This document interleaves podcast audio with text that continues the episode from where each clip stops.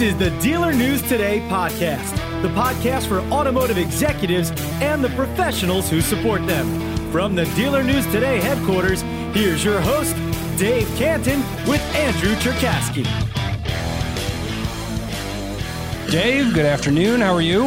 Andy, I'm doing well. Another day in the automotive industry. How Indeed, I'm good. We're at a distance today. We're in the studio together, but we are socially distancing. It reminds me, like we've seen on some of the news broadcasts, where they sit like 10 feet apart on the other end of the desk. You know, you had to get on a plane this past weekend. Yesterday, we uh, we did our podcast remotely. It didn't sound as good, so we've re-entered the studio together. You are socially distanced. Ladies and gentlemen, safety first. You have to take all precautions with everything that's going on right now, and that's exactly what we are doing. We're basically in the same studio, but we're not. Yeah, exactly. So I, I want you to tell us about your your experience uh, with air travel because I think it's very interesting, and I think a lot of people want to hear about. So let it. me start off by saying this. Okay, we've all had the opportunity of going grocery shopping. Well, I have never experienced a true anxiety attack, panic attack until four or five weeks ago. The first time I was standing in line at Trader Joe's, and I walked into the store, and I literally froze and had a panic attack.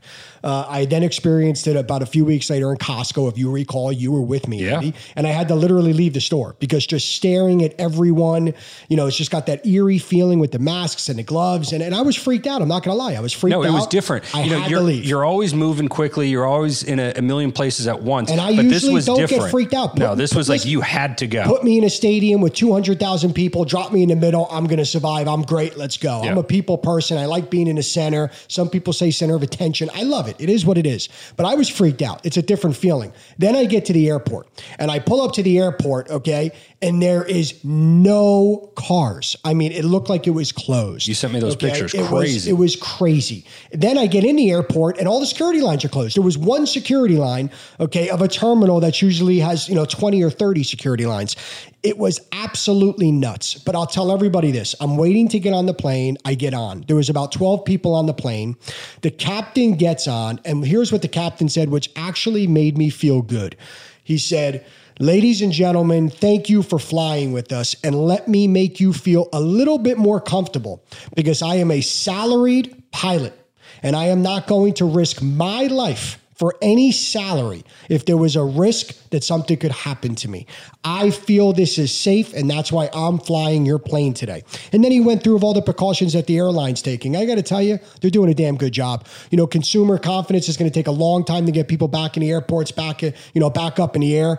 But I got to tell you, it was the first time I did it in six weeks, and I usually travel every week. I'm I'm in the air, you know, two times a week, if not every week, coast to coast, You know, I- California I, to New I York, every travel. I travel 400,000 miles a year. Sure. And I got to tell you something. After doing it this past week, my confidence boosted because I was scared for six weeks. But you know, just to share with our audience, look, everyone listening is either is, is, is if you haven't flown yet, you just got to take all precautions. You know, you literally got to wear the gloves, you got to wear the mask, you got you can't touch anything. Just be careful. But I got off this last flight, especially after the captain came on, and I felt good. More on this in a moment, but first, a word from our sponsor. This podcast is sponsored by DCG Capital. DCG Capital's lender relationships can provide new car dealers with working capital loans, floor plan financing, mortgage loans, and other reduced interest rate financing at historically low rates. Contact DCG Capital at davecantingroup.com.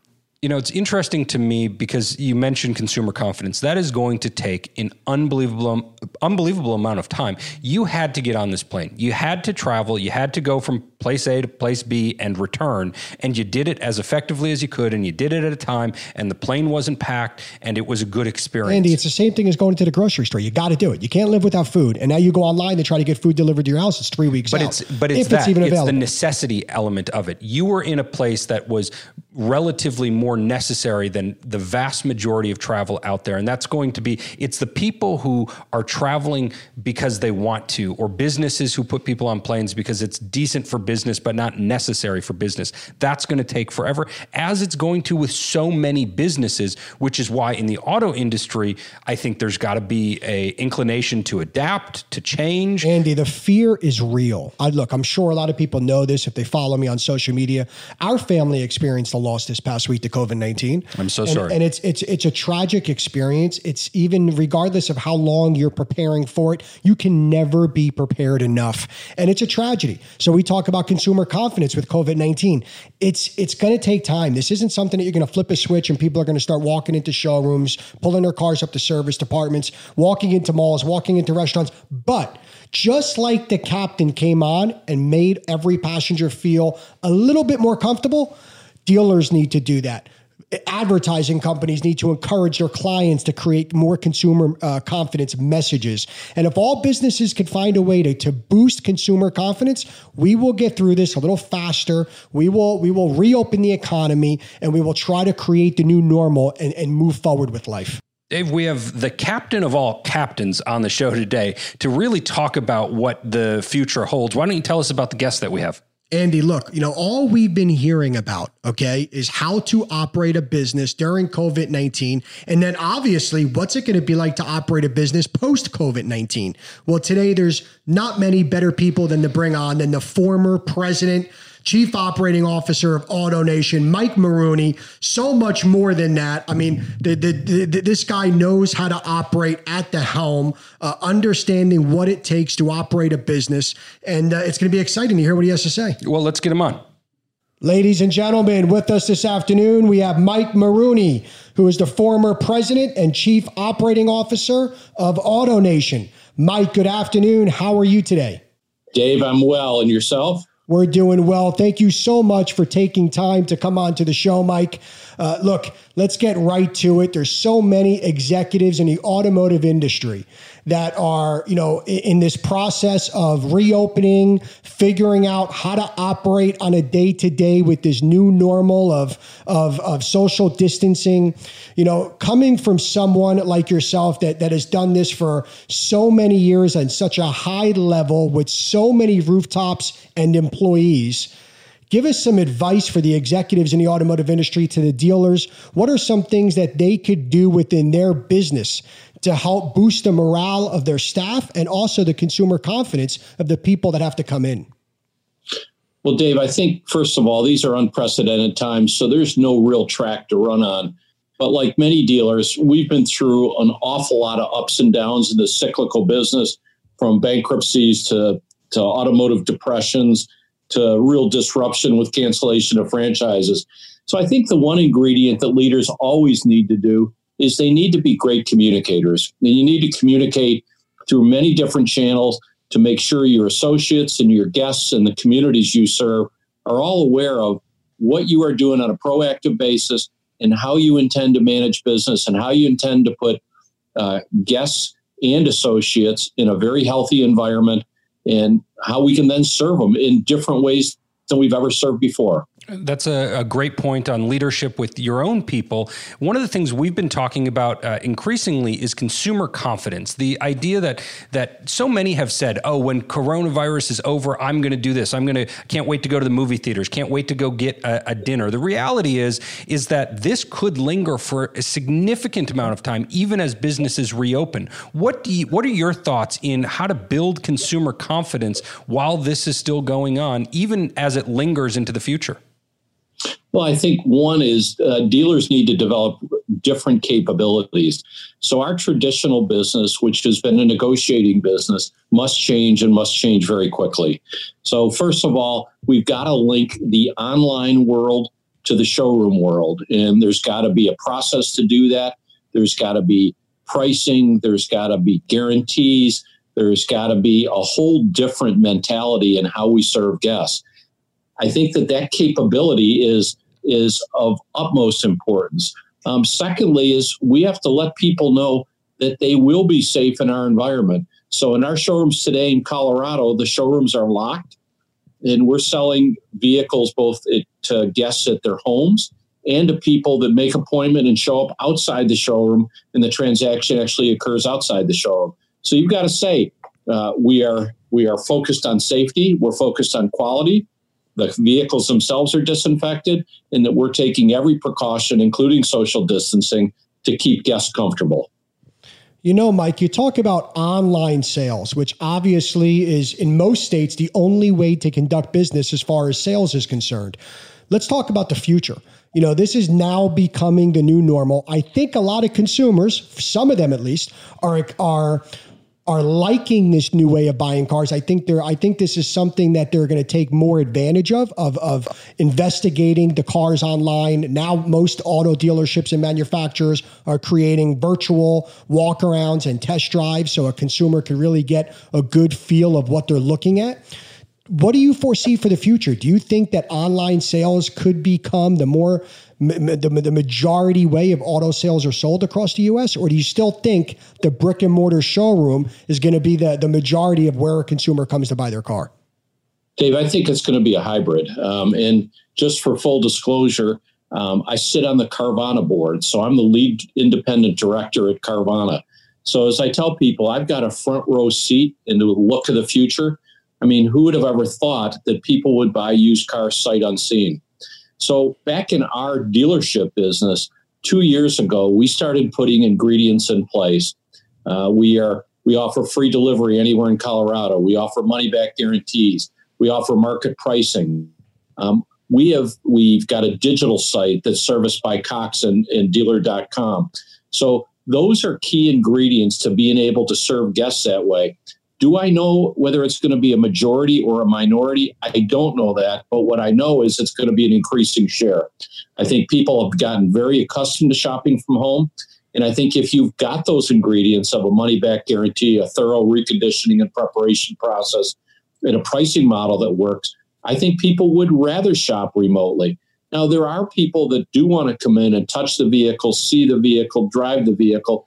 So I kind of see it as a hybrid going forward, but I think it's difficult to predict what that mix is. I just know it's going to be a lot more focused on the online and the digital shopper. One of the things we hear from uh, our listeners is uh, is that they like predictions. They like to hear uh, folks like yourself who have so much experience give some sort of insight as to what you see in the six month, twelve month, eighteen month range. We've heard a lot of optimism about uh, about once sales really open up, once we kind of return to a, a new normal, that that uh, the backlog of leases, et cetera, will really start to to flow. What's your predictions in terms of the the market the marketplace in our industry?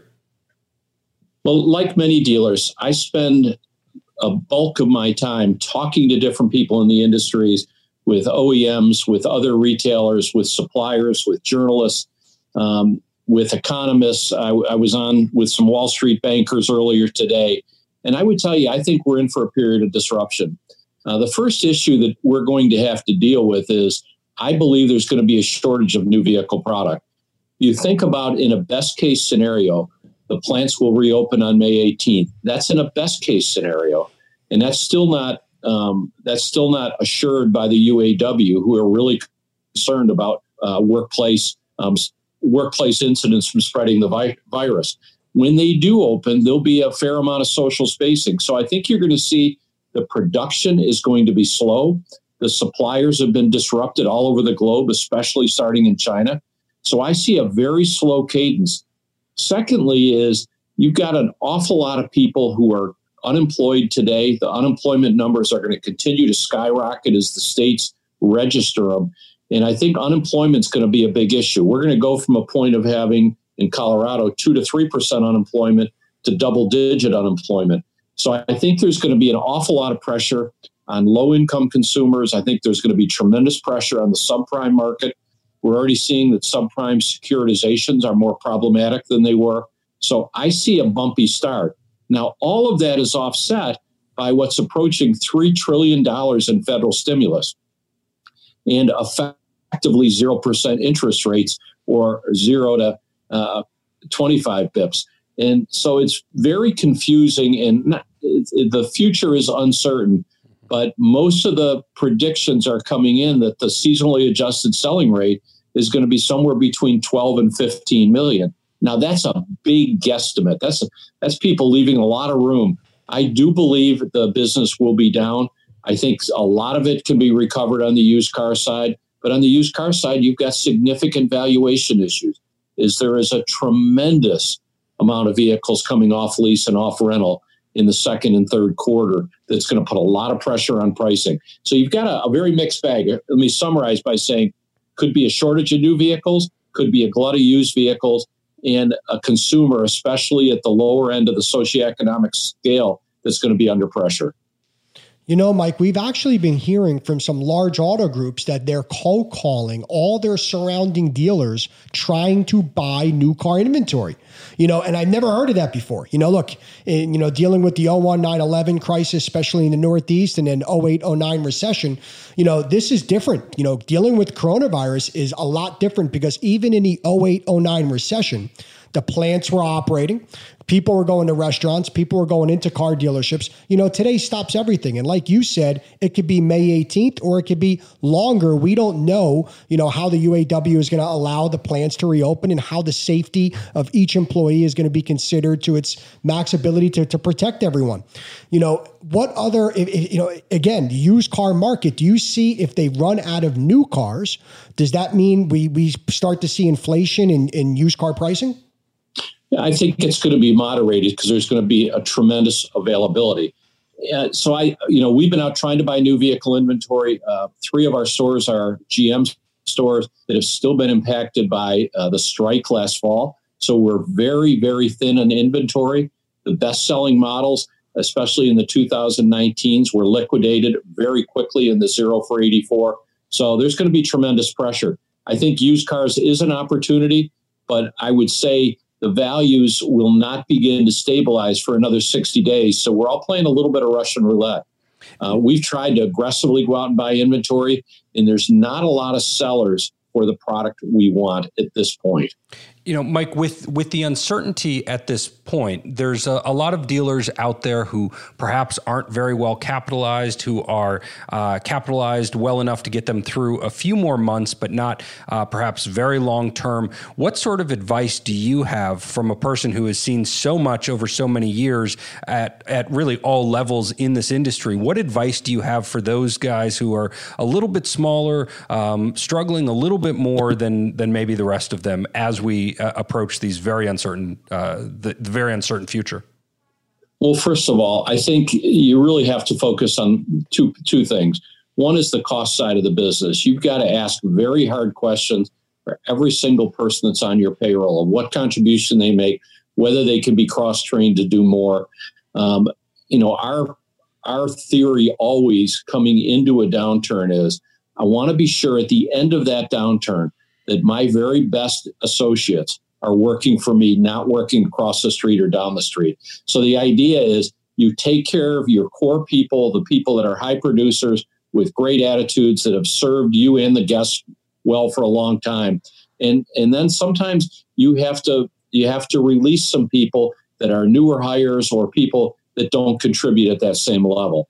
I think that's one. I think secondly is you've got to focus on cash. And you've got to have those daily CIT meetings. You've got to be intensely aware of your receivable balances. You've got to look and have discussions with your lenders about whether you can floor plan your used vehicles and at what level you can floor plan them. Uh, as you go from lender to lender, the terms vary tremendously. So to me, it's it's cash and costs and people retention. Those are the three key ingredients. Absolutely incredible, Mike. And look, I'm, I'm sure every listener is going to take everything you're saying and bring it right to their teams and discuss everything here. You know, here's a question I have because everyone needs a boost of confidence. We talk about consumer confidence all day long, but the dealers need some confidence, and all the executives in the industry look for confidence every direction they can. Give the automotive community some confidence, words of encouragement from Mike Maroney. I think that dealers are survivors. I think that we adapt to many different environments, we adapt to many different expense structures. And the best news of all is with our product, people still have a love affair with their cars and trucks. Cars and trucks are important to people to get to work. They're important social statements about who they are. And I think the demand for products is always going to be there. It's the delivery of the products that's going to change. It's the way people learn about products that's going to change. But I think our business is very resilient. We're highly supported by the service industry. which can't be disrupted um, other than electrification. Um, you can't you can't mail in for service. You can't call in for service. So I think our core profit centers of used vehicles, uh, service vehicles, and F and I can take us through all of these cycles if we take care of our best people and stay focused on our guests. Mike, you said it best. The automotive industry is the best industry there is, filled with some of the most resilient individuals, entrepreneurs, and executives across the globe. Michael Maroney, thank you so much for coming on today. Stay healthy and stay safe. Dave and Andy, thank you so much for having me. Have thank a great you. day. You too. What a great interview with somebody that has such an impressive uh, history in the automotive industry. I mean, what I'm taken by in listening to what he had to say is his the ingenuity that he's bringing to the table. And this is a person that's been around for a very long time. Andy, not, no, nobody's got a.